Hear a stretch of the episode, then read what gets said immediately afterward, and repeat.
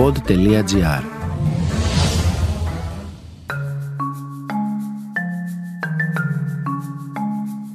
Το ρολόι μετράει αντίστροφα.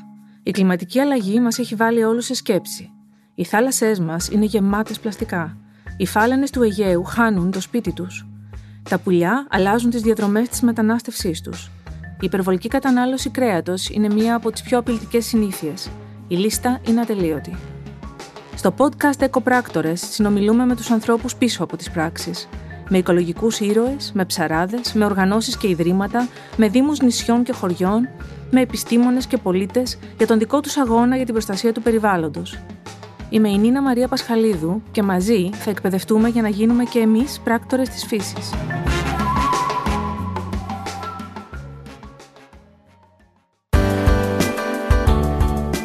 Είναι χειμώνας, αλλά από τώρα υπολογίζουμε τον αριθμό των τουριστών που αναμένονται στη χώρα μας την επόμενη σεζόν. Κάθε χρόνο στην Ελλάδα έρχονται πάνω από τριάντα εκατομμύρια τουρίστες. Το δύο χιλιάδες είκοσι δύο αναμένεται μία αύξηση της τάξης του τριάντα τοις εκατό. Ενώ τα νούμερα ανεβαίνουν, η βιωσιμότητα στον τουρισμό διαμορφώνεται σε ένα από τα πιο κρίσιμα θέματα.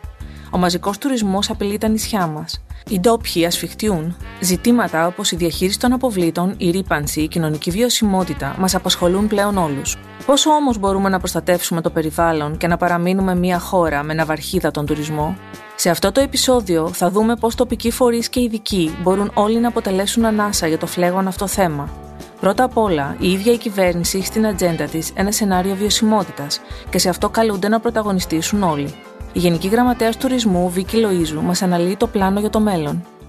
Τι σημαίνει κοινωνική βιωσιμότητα? Ας πούμε ότι ένας προορισμός, για να μπορεί να είναι βιώσιμος, δεν αρκεί μόνο να λαμβάνει υπόψη τις περιβαλλοντικές επιπτώσεις που μπορεί να έχει η οικονομική δραστηριότητα του τουρισμού σε ένα μέρος, αλλά να διασφαλίζει και κοινωνικο-οικονομικά ωφέλη, να δίνει ευκαιρίες απασχόλησης, εισοδήματος, να συμβάλλει στην άμβληση της φτώχειας, να μπορεί να συνδέεται με ένα κοινωνικό πρόσωπο των τουριστικών επιχειρήσεων.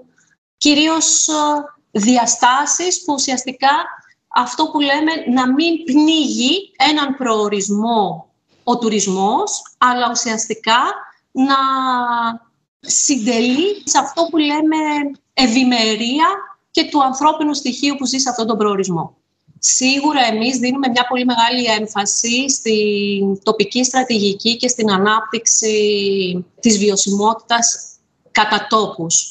Στο νέο νομοσχέδιο που θα ψηφιστεί μέσα στις επόμενες δύο εβδομάδες του Υπουργείου Τουρισμού, ένα κεφάλαιο είναι οι οργανισμοί διαχείρισης και προώθησης προορισμών, μέσα από τους οποίους προϋποτίθεται ότι υπάρχει μια στρατηγική βιωσιμότητα του τόπου και μια δημιουργία τοπικού παρατηρητηρίου με διάφορους δείκτες και περιβαλλοντικούς και κοινωνικούς για τη βιωσιμότητα του προορισμού. Η Σαντορίνη και η Ρόδος είναι από τους πρώτους που έχουν κάνει αντίστοιχες μελέτες. Θα ενισχυθεί ακόμα περισσότερο. Το Υπουργείο δίνει έμφαση και σε αντίστοιχες μελέτες και για τη Σαντορίνη σε συνδυασμό ειδικά με τις ροές από την κρουαζιέρα, αλλά και για τη Μύκονο που είναι άλλος ένας από τους προορισμούς με πολύ μεγάλες ροές και πάρα πολύ γνωστός και θα θέλαμε να μελετήσουμε, να δούμε πώς μπορούμε να εξασφαλίσουμε τη βιώσιμη τουριστική ανάπτυξη. Αλλά συζητάμε πάρα πολύ και για άλλους προορισμούς. Γιατί πέρα από τους γνωστούς προορισμούς και τους ήδη πάρα πολύ γνωστούς που έχουν ακριβώς αυτές τις ιδιαιτερότητες του πώς οι υπάρχουσες ή οι σχεδιαζόμενες υποδομές θα μπορέσουν να βοηθήσουν την αύξηση των ροών που ήδη είναι μεγάλες, είναι πάρα πολύ σημαντικό να μιλήσουμε για βιώσιμη τουριστική ανάπτυξη στα υπόλοιπα μέρη της Ελλάδας που δεν είναι τόσο αναπτυγμένα και με τη διαφοροποίηση του τουριστικού προϊόντος που θέλουμε να προωθήσουμε και αναλαμβάνουμε δράση, δίνουμε έμφαση στην πράσινη πλευρά. Ήδη ο Πρωθυπουργός παρουσίασε την πρωτοβουλία Greco Islands στη Χάλκη, δίνοντας έμφαση ακριβώς στην πράσινη πλευρά. Ή εμείς, ας πούμε, για παράδειγμα, συζητάμε για προορισμούς στις Κυκλάδες όπως είναι η Κέα, που θα ήθελε να αναπτυχθεί τουριστικά, όμως το μοντέλο δεν είναι το ίδιο που θα μπορούσε να ακολουθήσει αυτό της Μυκόνου ή της Σαντορίνης, είναι άλλα τα πλεονεκτήματα και άλλα τα χαρακτηριστικά που θα ήθελε και ο ίδιος ο τόπος και οι κάτοικοί του να έχει. Άρα θα πρέπει να σεβαστούμε κάθε φορά τα τοπικά χαρακτηριστικά, τις δυνατότητες τόσο των υποδομών, αλλά κυρίως να μην αλλοιωθεί αυτός ο ιδιαίτερος χαρακτήρας που ουσιαστικά συμβάλλει και σε αυτό το διαφοροποιημένο τουριστικό προϊόν. Γιατί δεν θέλουμε πέντε Μυκόνους ή Σαντορίνες, θέλουμε κάθε τόπος να έχει τη δική του ταυτότητα και τα δικά του χαρακτηριστικά. Ουσιαστικά η σύνδεση με την πρωτογενή παραγωγή και η διαχείρισή της από την παραγωγή μέχρι την κατανάλωση μπορεί να δημιουργήσει μοντέλα ανάπτυξης, αφού μπορεί να προωθήσει και τις εξαγωγές και την κατανάλωση στους δυνητικούς καταναλωτές που είναι οι επισκέπτες που σειραίουν κάθε χρόνο στους τουριστικούς μας προορισμούς. Εμείς, σε αυτή την κατεύθυνση, και επειδή πιστεύουμε πολύ στη σύνδεση του τουρισμού με την πρωτογενή παραγωγή, έχουμε σε συνεργασία και με το Υπουργείο Αγροτικής Ανάπτυξης, αλλά και επειδή θεωρούμε τη γαστρονομία πολύ σημαντικό τομέα τουριστικής ανάπτυξης, προσπαθούμε να αναβαθμίσουμε την εμπειρία των ελληνικών τροφίμων σε επισκέψιμες παραγωγικές μονάδες. Τι εννοώ, μέχρι τώρα είχαμε επισκέψιμα εινοποιεία, τώρα με αλλαγές τόσο στην νομοθεσία όσο και σε χρηματοδότηση για να γίνουν επισκέψιμα, προχωρούμε και σε επισκέψιμα ελαιοτριβία, τυροκομεία ή και σε άλλες παραγωγικές μονάδες, τα οποία θα μπορούσαν ακριβώς να φέρουν τον επισκέπτη να καταλάβει την αξία των τοπικών προϊόντων, να αναδειχθεί η παραγωγή και μέσα από αυτό να μην έχουμε προϊόντα που παράγονται και δεν ξοδεύονται, και μέσα από μια πολύ σωστή διαχείριση συνολικά από την παραγωγή ως την κατανάλωση, που σημαίνει ότι σωστές μερίδες, υπολογισμός, θα έχουμε μια διαχείριση από τη διαχείριση τροφίμων που θα μπορεί να έχει και λιγότερη σπατάρια, άρα λιγότερο αποτύπωμα περιβαλλοντικό, και εξοικονόμηση, αλλά ενδεχομένως και μια κοινωνική πλευρά, άρα και οι τρεις διαστάσεις της βιώσιμης ανάπτυξης να εξυπηρετούνται μέσα από τη σωστή διαχείριση των τροφίμων, ώστε οι τροφές που είναι μαγειρεμένες και περσεύουν να προσφέρονται μέσα από την κοινωνία των πολιτών σε συνανθρώπους μας που μπορεί να έχουν ανάγκη.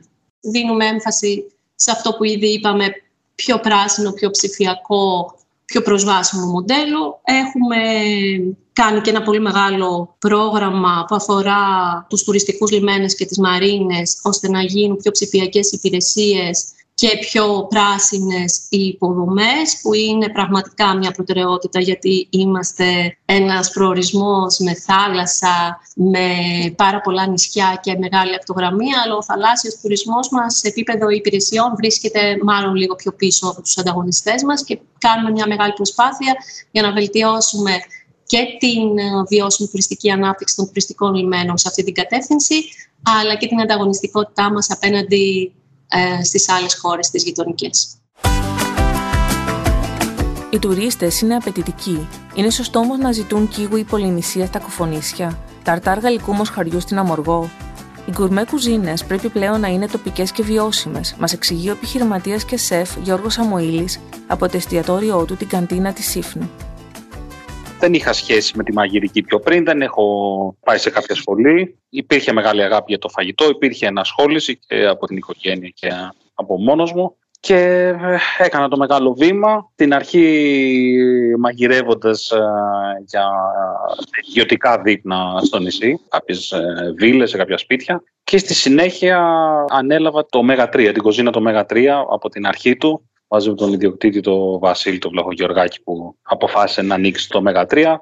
Με εμπιστεύτηκε και άρχισα να τρέχω μια επαγγελματική κουζίνα. Περάσανε τα χρόνια, περάσανε εννιά χρόνια με το φετινό καλοκαίρι, mm-hmm. εννιά σεζόν, όπου από πέρυσι, τη χρονιά της πανδημίας δηλαδή, το είκοσι είκοσι, αποφασίσαμε να ανοίξουμε την ε, καντίνα, όπου είναι ένα εστιατόριο το οποίο ήρθε να εκφράσει τις ε, ανάγκες που έχουμε ε, και οι τρεις συνέτεροι, αλλά και όλη η ομάδα κατά επέκταση, τις ανάγκες που έχουμε για μια πιο βιώσιμη ύπαρξη δική μας και των δραστηριοτήτων μας πάνω στο πλανήτη μας, και στον τόπο μας. Οπότε είναι ένα εγχείρημα που προσπαθεί να είναι zero waste, να παράγει όσο το δυνατόν λιγότερα απορρίμματα. Προσπαθεί να είναι βιώσιμο, τα υλικά που χρησιμοποιεί να είναι όσο το δυνατόν βιώσιμα, να είναι πιασμένα, ας πούμε, με μυθικούς τρόπους ή μεγαλωμένα, η εκτροφή τους. Και αυτό μοιραία μας οδηγεί σε μια κουζίνα η οποία κινείται στο τόπιο προϊόν και συνεπώς στο εποχικό προϊόν. Οπότε ανταποκρινόμαστε εμείς σαν ομάδα, σαν μαγειρική ομάδα, στο τι έχει να μας προσφέρει το νησί από μέρα σε μέρα και από εποχή σε εποχή. Προφανώς αναφερόμαστε στο μεγάλο γεωργικό κεφάλαιο, όπου η πρώτη εικόνα που έχει κανείς από ένα κυκλαδονήσι είναι ότι πρόκειται για ξερακιανούς τόπους, άνυδρους, που τα δέρνει ο βοριάς και ο ήλιος και φαίνονται πολύ αφιλόξενα και μη γόνιμα. Ωστόσο, οι άνθρωποι που μένουν εκεί χιλιάδες χρόνια έχουν αναπτύξει διάφορους τρόπους με τους οποίους επιβιώνουν ουσιαστικά και παράγουν την τροφή τους, η οποία είναι πάρα, πάρα πολύ υψηλού επίπεδου τελικά. Οπότε έχουμε ένα μεγάλο γεωργικό κεφάλαιο και κυρίως αναφερόμαστε στα άνυδρα λαχανικά, σπόροι δηλαδή ντόπιων λαχανικών οι οποίοι έχουν προσαρμοστεί στο να καλλιεργούνται χωρίς να ποτίζονται. Υπάρχουν διάφοροι τρόποι τεχνικά με το οποίο, με την εμπειρία τους, μέσα από εκατοντάδες χρόνια έχουν καταφέρει αυτές τις καλλιέργειες οι ντόπιοι. Οπότε έχουμε αυτό το κεφάλαιο. Μετά έχουμε το ζωικό κεφάλαιο, κυρίως εγωπρόβατα. Φυσικά υπάρχουν και τα μοσχάρια και οι αγελάδες και τα γουρούνια μέσα στην παράδοση. Αλλά μιλάμε κυρίως για το εγωπρόβιο κεφάλαιο, το οποίο πέρα από το κρέας μας δίνει φυσικά και τα γαλακτοκομικά προϊόντα και κυρίως τα τυριά, όπου βρίσκει κανείς και κοινά στοιχεία μεταξύ των νησιών, αλλά και το κάθε νησί έχει τις δικές του ιδιαιτερότητες και προϊόντα τα οποία σιγά σιγά γίνονται και pop και πρέπει να γίνονται. Και φυσικά μιλάμε για νησί, οπότε περιβάλλεται από θάλασσα, οπότε έχουμε να πούμε και για τα θαλασσινά και τα ψάρια, όπου εκεί μπαίνει πολύ και το κομμάτι της ηθικής αλίας, με τα αλιεύματα χρόνο με το χρόνο να εξαντλούνται παγκοσμίως. Είναι ένα σημείο στο οποίο υπάρχει πολύ, πολύ μεγάλη ευαισθησία και μπορούμε να το προσεγγίσουμε από διάφορες πλευρές. Δύσκολα ζητήματα όλα αυτά, αλλά σιγά σιγά και με προσπάθεια και πολλή ενημέρωση προς όλο τον κόσμο και κυρίως προς τους καταναλωτές και τους πελάτες μας, καταφέρνουμε να κερδίζουμε έδαφος κάθε χρόνο. Ωραία. Και πιστεύεις βέβαια ότι αυτή η τακτική αυτού του είδους του, της μαγειρικής και της επιλογής των προϊόντων μπορεί να γίνει και σε ένα νησί όπως η Σαντορίνη, ας πούμε, για παράδειγμα. Το λέω γιατί εκεί η Σύφνος, ναι, με ένα νησί, αλλά δεν μιλάμε για μαζικό τουρισμό. Βέβαια, μιλάμε για αρκετό τουρισμό, αλλά δεν μιλάμε για μαζικό τουρισμό. Πιστεύεις ότι και εκεί είναι εφικτό? Δηλαδή, ένα νησί μεγάλο που δέχεται πάρα πολύ κόσμο να προσαρμοστεί σε μια τέτοια πραγματικότητα. Έχεις δίκιο που το θέτεις αυτό. Και γενικότερα η Ελλάδα δεν νομίζω ότι μπορεί να παράξει κανένα προϊόν μαζικά, ούτε πρέπει. Χρόνια το λέμε ότι πρέπει να εστιάζουμε στην ποιότητα, οπότε μιλάμε για μπουτίκ. Είτε αυτό είναι ένα προϊόν, είτε είναι μια υπηρεσία, είτε είναι οτιδήποτε. Αυτό πρέπει να προσφέρει η Ελλάδα. Πάρα πολύ ψηλή ποιότητα σε λίγους, σε λιγότερους. Είμαστε μικρή χώρα ούτως ή άλλως. Η Σαντορίνη, που σαφώς δέχεται ένα τεράστιο όγκο τουρισμού, είναι πολύ πιο δύσκολο να το κάνει αυτό. Ωστόσο, είναι και οι πρώτοι διδάξαντες, αν θες, τις Κυκλάδες, κάνοντας τρία-τέσσερα προϊόντα τους pop, τα οποία έχουν πει και εκτός συνόρων και κατακτούν τον κόσμο. Ξέρεις, από το τοματάκι της Σαντορίνης και, την, και τη φάβα της, και φυσικά με τον νεότερο, έτσι, ας πούμε, εκπρόσωπό της, το τασίρδικο, το οποίο Mm. έχει μπει στη λίστα με τα καλύτερα σταφύλια στον κόσμο, δηλαδή, από τα καλύτερα κρασιά στον κόσμο. Οπότε θέλω να πω ναι, μεν, αλλά υπάρχουν, μπορεί ο καθένας στο μέγεθός του να επιδιώξει το εφικτό και το δυνατό και να κάνει αυτό που μπορεί. Ε, ε, εσύ φαντάζομαι βέβαια ως, ως εστιατόριο τηρείτε και όλα τα υπόλοιπα, δηλαδή περιορισμένα πλαστικά φαντάζομαι, όχι χρήση composting, έτσι δεν είναι composting, φαντάζομαι ότι έχετε και αυτά στη φιλοσοφία σας. Το λέω τώρα ε, πολύ εκεί ακριβώς, σαν εστιατόριο έχουμε πάρα πολύ μεγάλο πεδίο σε αυτό και υπάρχουν πολλά μικρά πράγματα που μπορούν να κάνουν όλα τα εστιατόρια, είτε είναι στη Σαντορίνη, είτε είναι στην Κρήτη, είτε είναι στην Ανάφη, και να μειώσουν τον τρομακτικό αυτό όγκο απορριμμάτων που παράγουμε το καλοκαίρι. Είναι τρεις, τέσσερις, πέντε βασικοί παίκτες που μπορούμε να τροποποιήσουμε μέσα στη λειτουργία του εστιατορίου και να κάνουμε μια αρκετά μεγάλη διαφορά για αρχή. Και μετά φυσικά υπάρχουν οι λεπτομέρειες. Εν συντομία να πω, οι φιάλες, είτε πλαστικές είτε γυάλινες. Φυσικά πλαστικό δεν το θέλουμε καθόλου. Υπάρχει ο τρόπος, ο οποίος είναι οικονομικός, υπάρχει χρόνια, δεν είναι κάτι καινούριο, για να παράγει το κάθε εστιατόριο και το κάθε σπίτι στα νησιά που είναι και δύσκολο ζήτημα το νερό, να παράγει πόσιμο νερό. Με αποτέλεσμα να μην γίνεται όλη αυτή η τεράστια σπατάλη πλαστικής φιάλης, που είναι ο μεγαλύτερος όγκος σκουπιδιών το, το καλοκαίρι στα, στα νησιά. Ένα είναι αυτό. Αν το βγάλουμε αυτό και το αναψυκτικό από την εξίσωση, τότε μένουμε μόνο με το γυάλινο του κρασιού, ας πούμε, και του το, το αλκοόλ. Το οποίο μπορεί να πάει στην ανακύκλωση και είναι μια καλή ανακύκλωση, είναι μια καλή περίπτωση ανακύκλωσης το, το γυαλί. Είναι ένα φυσικό προϊόν, όπως και να έχουμε, δεν είναι σαν το πλαστικό. Μετά η χρήση χαρτιού, που γίνεται μια τεράστια σπατάλη χαρτιού και στις κουζίνες και στα, στη σάλα των εστιατορίων με τις χαρτοπετσέτες. Στη μέση σάλα, αντικαθιστώντας τη χαρτοπετσέτα με όμορφα βαμβακερά αναπερών που λέμε, ή ουμπλινά ή οτιδήποτε. Πετσέτες μιας χρήσης, τις οποίες μετά τις πλένουμε σε ένα καθαριστήριο και τις ε, ξαναχρησιμοποιούμε στο εστιατόριο. Και αναβαθμίζουμε την όλη υπηρεσία και μειώνουμε αυτόν τον όγκο του, του χαρτιού. Και μέσα στις κουζίνες, που ξοδεύουμε πάρα πολύ χαρτί, υπάρχουν πάρα πολλοί τρόποι να σταματήσουμε αυτή την πατάλη. Το άλλο κομμάτι είναι φυσικά, όπως είπες και εσύ, το κομπόστ, το διαχωρισμός των σκουπιδιών, να φροντίζουμε τα οργανικά απόβλητα μιας κουζίνας, ενός εστιατορίου, να καταλήγουν. Το πιο εύκολο και πιο άμεσο, ένα μικρό μέρος, το οποίο κάνουμε και εμείς σε έναν βαθμό, είναι ότι καταλήγουν πίσω στους παραγωγούς μας, οι οποίοι και θα αποτελέσουν τροφή είτε για τις κότες είτε για τα γουρούνια, τα οποία θα καταλήξουν πάλι στο εστιατόριό μας. Στη Σύφνο έχουμε και ένα μικρό πρόγραμμα με το Δήμο, ένα πιλωτικό πρόγραμμα κομποστοποίησης με τέσσερις κομποστοποιητές, όπου δίνουμε το, τα οργανικά μας απόλυτα και αυτό το υλικό, το κομπόστ, το λίπασμα μπορεί να μοιράζεται μετά σε τόπιους ε, παραγωγούς. Στην πρώτη γραμμή της ανάγκης για βιωσιμότητα βρίσκονται και οι ξενοδοχειακές μονάδες. Υπάρχουν πολλοί τρόποι για να βελτιωθεί η λειτουργία των τουριστικών επιχειρήσεων. Οι μειωτές ροής νερού, για παράδειγμα, που μπορούν να τοποθετηθούν στις βρύσες, ή το κλασικό καλαμάκι, το οποίο έχει εξαλειφθεί και έχει αντικατασταθεί. Η Ελένη Ανδρεάδη, Διευθύντρια Εφορίας και Εταιρικής Κοινωνικής Ευθύνης του ομίλου Sunny Resort, Ocos Resort, μας ξεναγεί στο πράσινο ξενοδοχείο της Χαλκιδικής. Το πρόγραμμα Sunny Green και αντίστοιχα και το Ocos Green έχει τρεις πυλώνες. Ο πρώτος έχει να κάνει με την αειφορία στην ξενοδοχειακή λειτουργία και αυτό, παράδειγμα, οι στόχοι μας για το, όπως το ονομάζουμε, τριπλό μηδέν, triple zero, zero carbon, zero waste, zero plastic, δηλαδή η προσπάθειά μας να κάνουμε όσο μικρότερο μπορούμε το ανθρακικό μας αποτύπωμα, αλλά και σε τομείς όπως κατανάλωση νερού, δημιουργία απορριμμάτων.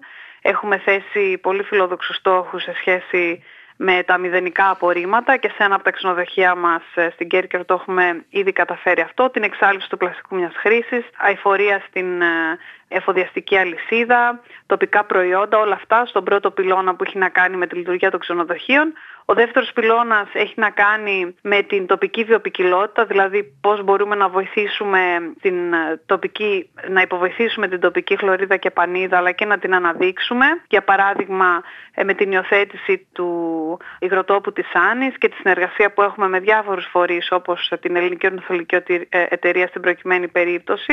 Αλλά και για τη θάλασσα, για παράδειγμα, έχουμε μια συνεργασία με την άι σι για την καταγραφή του πληθυσμού των δελφινιών κοντά στις περιοχές των ξενοδοχείων μας. Και ο τρίτος πυλώνας έχει να κάνει με την τοπική κοινωνία και αυτό έχει να κάνει και με τους δικούς μας ανθρώπους, πώς υποστηρίζουμε δηλαδή τους ανθρώπους και εξελίσσουμε τους ανθρώπους που εργάζονται στην εταιρεία, αλλά και παράλληλα την τοπική κοινωνία, πώς μπορούμε να υποστηρίξουμε την τοπική κοινωνία. Έχουμε να υποστηρίζουμε πάνω από σαράντα οργανισμούς ετησίως, είτε είναι η ανακαίνιση ή η δημιουργία κουζινών σε ξενώνες της περιοχής μας για προσφυγόπουλα, είτε έχει να κάνει με υποστήριξη δομών νοσοκομείων, ορφανοτροφείων, σχολείων κτλ. Εγώ, Ελένη, θέλω λίγο να σε ρωτήσω, ε, ναι. να πάμε λίγο πίσω στο χρόνο, να μου πεις λίγο πώς προέκυψε και πότε άρχισε να προκύπτει αυτή η ανάγκη πια του βιώσιμου πια τουρισμού, της αειφόρου ε, φιλοξενίας. Ναι, η ανάγκη ναι. εννοείς την δική μας εταιρεία ή γενικότερα? Ο, κοίτα, μπορείς να το κάνεις λίγο στο πλαίσιο το γενικότερο, mm. αλλά με λίγα λόγια και μετά στη δική σας κυρίως. Νομίζω ότι το τουριστικό προϊόν αυτό καθ' αυτό είναι φυσικά αλληλένδετο και έχει άμεση εξάρτηση με τα θέματα αειφορίας. καθότι αυτό είναι το προϊόν. Έτσι. Στην Ελλάδα μιλάμε ότι ο κόσμος έρχεται για τις θάλασσες, για τη φύση φυσικά και για τον πολιτισμό και για πολλά άλλα, αλλά είναι φυσικά κάτι ιδιαίτερα σημαντικό και κάτι που σίγουρα θα έπρεπε να μας απασχολεί από την στιγμή που δημιουργήθηκε και ξεκίνησε ο τουρισμός σαν δραστηριότητα. Εγώ θυμάμαι τουλάχιστον τα χρόνια τα οποία δραστηριοποιούμε εγώ στον τομέα. Αρχικά ξεκίνησε μια ευαισθητοποίηση, θα έλεγα, καθαρά στο κομμάτι το πράσινο, για παράδειγμα της ανακύκλωσης, δηλαδή τα απορρίμματα είναι και ένα πάρα πολύ σημαντικό κομμάτι και αρχικά θα έλεγα ότι άρχισε το αμιγώς πράσινο κομμάτι, δηλαδή έχει υπάρξει μια εξέλιξη από τις καθαρά περιβαλλοντικές ανησυχίες, για παράδειγμα τι κάνουμε με τα απορρίμματα, πώς κάνουμε ανακύκλωση, δηλαδή η συζήτηση πριν θα έλεγα δεκαπέντε χρόνια ήταν για το αν υπάρχουν υποδομές ανακύκλωσης στο Δήμο, ήταν εκεί του πώς μια ξενοδοχειακή μονάδα μπορεί να ανακυκλώσει, κάπου εκεί ήταν η συζήτηση. Μετά θα έλεγα ότι εξελίχθηκε και υπήρξε μια περίοδος που υπήρχε μεγάλη κινητικότητα και σκέψη γύρω από τα θέματα της κοινωνίας περισσότερο, δηλαδή πώς μπορεί να συνεισφέρει μια τουριστική επιχείρηση αλλά και γενικότερα η τουριστική βιομηχανία στην κοινωνία και νομίζω τώρα εδώ που έχουμε φτάσει εμείς και αυτό που αποκαλείται αειφορία και sustainability τα συνδυάζει όλα αυτά και δηλαδή μιλάμε και για τα θέματα της φυσικά της κλιματικής αλλαγής, νερό, απορρίμματα, όλα αυτά, αλλά φυσικά και το πώς ο άνθρωπος βρίσκεται στο επίκεντρο αυτού και αυτή φυσικά είναι η πιο συνολική και πιο έτσι σωστή αντιμετώπιση. Οπότε θα έλεγα ότι τα τελευταία δεκαπέντε χρόνια έτσι έχει εξελιχθεί και σίγουρα πλέον είναι κάτι το οποίο δεν μπορεί να το γνωρίσει κανείς, έτσι, δηλαδή είναι μέρος της τουριστικής εμπειρίας, δηλαδή το να έρθει κάποιος φυσικά βλέπει αυτά τα θέματα, τα βλέπει μπροστά του, βλέπει για παράδειγμα αν υπάρχουν πλαστικά σκουπίδια στις παραλίες, βλέπει και πλέον έχει και την ευαισθητοποίηση για να τα αναγνωρίσει. Είναι κάτι το οποίο δεν, δεν μπορεί και να αγνοηθεί πλέον από τον επισκέπτη. Ναι, είναι κατανοητό. Ε, Ελένη, επίσης αυτή, τώρα, αυτό το transformation, αυτή η μεταμόρφωση τέλος πάντων των επιχειρήσεων είχε, έχει και ένα κόστος οικονομικό. Δηλαδή για να γίνεις green πρέπει να επενδύσεις και κάποια χρήματα. Ήθελα λίγο να μου πεις για αυτή την ισορροπία. Πολλές επιχειρήσεις διστάζουν ακόμη διότι θεωρούν ότι ίσως αυτή η επένδυση δεν είναι σημαντική, είναι μεγάλη. Νομίζω ότι αυτό έχει περισσότερο να κάνει με την έλλειψη ενημέρωσης για κάποια θέματα. Υπάρχουν πάρα πολλά βήματα που μπορεί να κάνει κανείς, τα οποία δεν έχουν κόστος ή έχουν ένα πολύ μικρό κόστος. Να δώσω κάποια έτσι πιο απτά παραδείγματα για μια ξενοδοχειακή επιχείρηση. Ναι. Ε, οι μειωτές ροής νερού, για παράδειγμα, που μπορούν να τοποθετηθούν στις βρύσες και στα δωμάτια και σκηνόχρηστες τουαλέτες, οι οποίες έχουν μια απόσβεση. Σε εμάς ήταν δύο μήνες, έτσι, και μετά φυσικά εξοικονόμηση στο κόστος νερού. Άλλα πράγματα, για να δώσω το παράδειγμα από το πλαστικό καλαμάκι, το οποίο εμείς έχει πέντε χρόνια που το έχουμε εξαλείψει και το έχουμε αντικαταστήσει με χάρτινο. Αρχικά φυσικά τα χάρτινα ήταν πολύ πιο ακριβά, αλλά αλλάξαμε την πολιτική μας. Δηλαδή δεν σερβίραμε το ποτό μαζί με καλαμάκι, αλλά μόνο εφόσον το ζητούσε ο πελάτης. Το αποτέλεσμα ήταν ότι έμεινε το κόστος το ίδιο. Θέλω να πω υπάρχει μια σειρά πραγμάτων και πρακτικών σε σχέση με αυτά τα θέματα που δεν έχει κάποιο κόστος ή δεν έχει μεγάλο κόστος. Είναι απλά ένας διαφορετικός τρόπος του να λειτουργείς.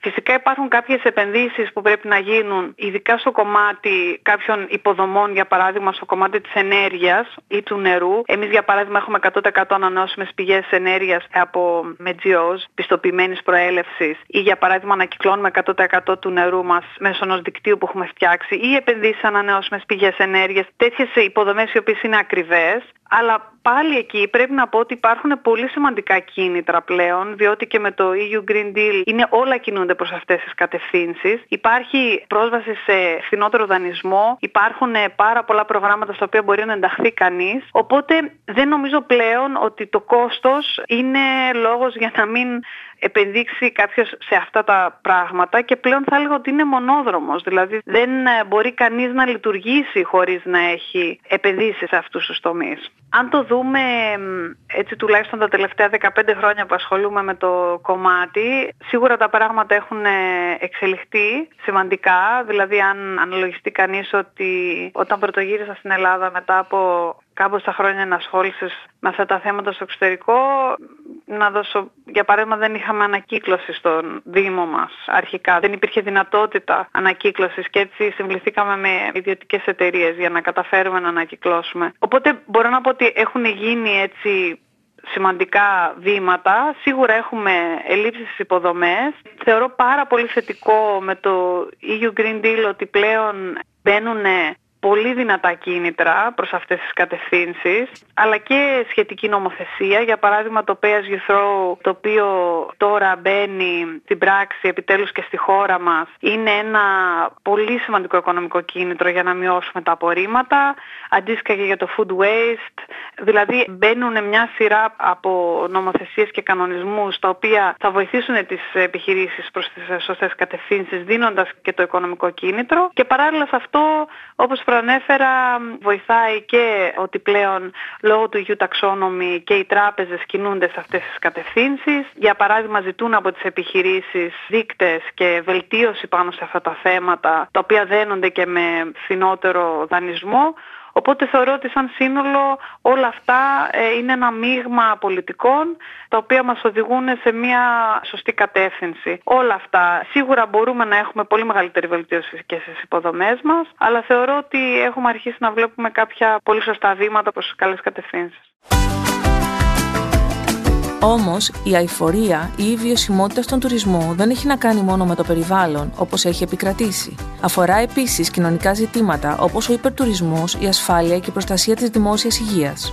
Αρχές και πρακτικές που θα πρέπει να εφαρμόζονται στο πλαίσιο του βιώσιμου και αειφόρου τουρισμού είναι να γίνεται βέλτιστη χρήση των περιβαλλοντικών πόρων, να υπάρχει σεβασμός στην κοινωνική και πολιτιστική αυθεντικότητα των τοπικών κοινοτήτων, να εξασφαλίζεται η βιώσιμη οικονομική δραστηριότητα των επιχειρήσεων. Σε αυτό το πλαίσιο μπορούμε να κάνουμε πολλά, αλλά τα σκουπίδια δεν τα μαζεύει κάποιος μαγικά. Είναι δική μας δουλειά να βγάλουμε τη σακούλα στον κάδο. Χρειάζεται ένας σχεδιασμός για να πάμε στο επιθυμητό αποτέλεσμα. Σε μια χώρα που δεν έχει ασχήμιες και που υποδέχεται τους επισκέπτες μας φιλόξενα, αλλά σέβεται και το περιβάλλον. Η Αγγελική Κοσμοπούλου, εκτελεστική διευθύντρια του Κοινοφελούς Ιδρύματος Αθανασίου Κάπαλας Καρύδη και αντιπρόεδρος του ΕΟΤ, μας μιλά για τις προκλήσεις και για τους ανθρώπους που βρίσκονται στην πρώτη γραμμή αυτής της μεγάλης μάχης. Η Ελλάδα είναι μια κατεξοχήν τουριστική χώρα. Είναι και μια χώρα με τεράστια ακτογραμμή, δεκαέξι χιλιάδες πεντακόσια χιλιόμετρα. Είναι πολύ σημαντικό η χώρα να είναι καθαρή και προστατευμένη και εδώ ο τουρισμός έχει διπλό ρόλο.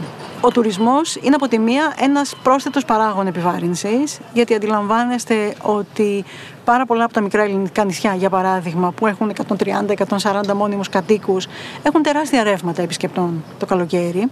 Και όταν υπάρχουν ήδη δομικές δυσκολίες στη διαχείριση των απορριμμάτων, για παράδειγμα, είναι ένας αυτός από τους λόγους που επιβαρύνεται η κατάσταση στις ακτές, δεν μπορούν να διαχειριστούν ούτε αυτή την κλίμακα. Κάποιος δηλαδή που δεν έχει μια μονάδα ανακύκλωσης για εκατόν είκοσι ανθρώπους, τι θα κάνει όταν έχει τρεις χιλιάδες ανθρώπους.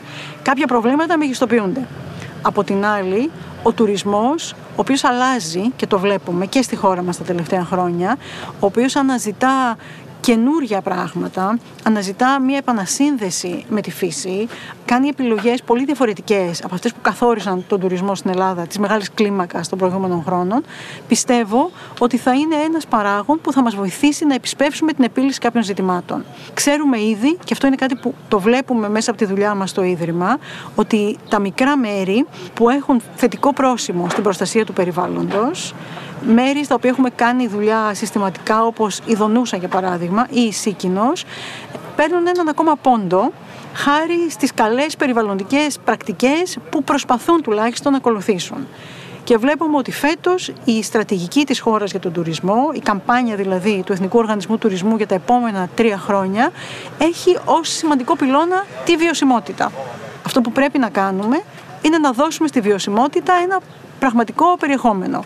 Να μην είναι δηλαδή μια κενή λέξη από αυτές που αγαπάμε να λέμε, και αγαπάμε να λέμε πολλές λέξεις. Αγαπάμε να λέμε προστασία του περιβάλλοντος, αγαπάμε να λέμε καθαρές θάλασσες, αγαπάμε να λέμε sustainability, δηλαδή βιωσιμότητα. Τα προβλήματα αρχίζουν να λύνονται όταν συνδέσουμε αυτές τις αφαιρετικές έννοιες και τις λίγο απρόσωπες με κάτι που μας αφορά. Εν τέλει, είναι στο χέρι μας να κάνουμε τον τουρισμό βιώσιμο. διότι εμείς ως τουρίστες αποφασίζουμε. Ας πούμε όχι σε επιλογές που θίγουν τον άνθρωπο και τη φύση. Με αυτόν τον τρόπο οι διακοπές μας μπορεί να είναι οικολογικές και χωρίς τύψεις. Για αρχή, ας μην παραγγείλουμε χταπόδια στα Κόη Καβούρι, τα οποία ήδη αναγνωρίζονται ως συναισθανόμενα όντα στη Μεγάλη Βρετανία. Έως το επόμενο επεισόδιο, προγραμματίστε τις επόμενες σας διακοπές με πράσινη σκέψη. Ήταν το podcast Εκοπράκτορες σε συνεργασία με το κοινοφελές Ίδρυμα Θανασίου Λασκαρύδη, όπου γινόμαστε όλοι πράκτορες της φύσης για να σώσουμε τον πλανήτη. Είμαι η Νίνα Μαρία Πασχαλίδου και με ακούτε στο Spotify, Apple Podcasts, Google Podcasts και όπου ακούτε podcast από το κινητό σας.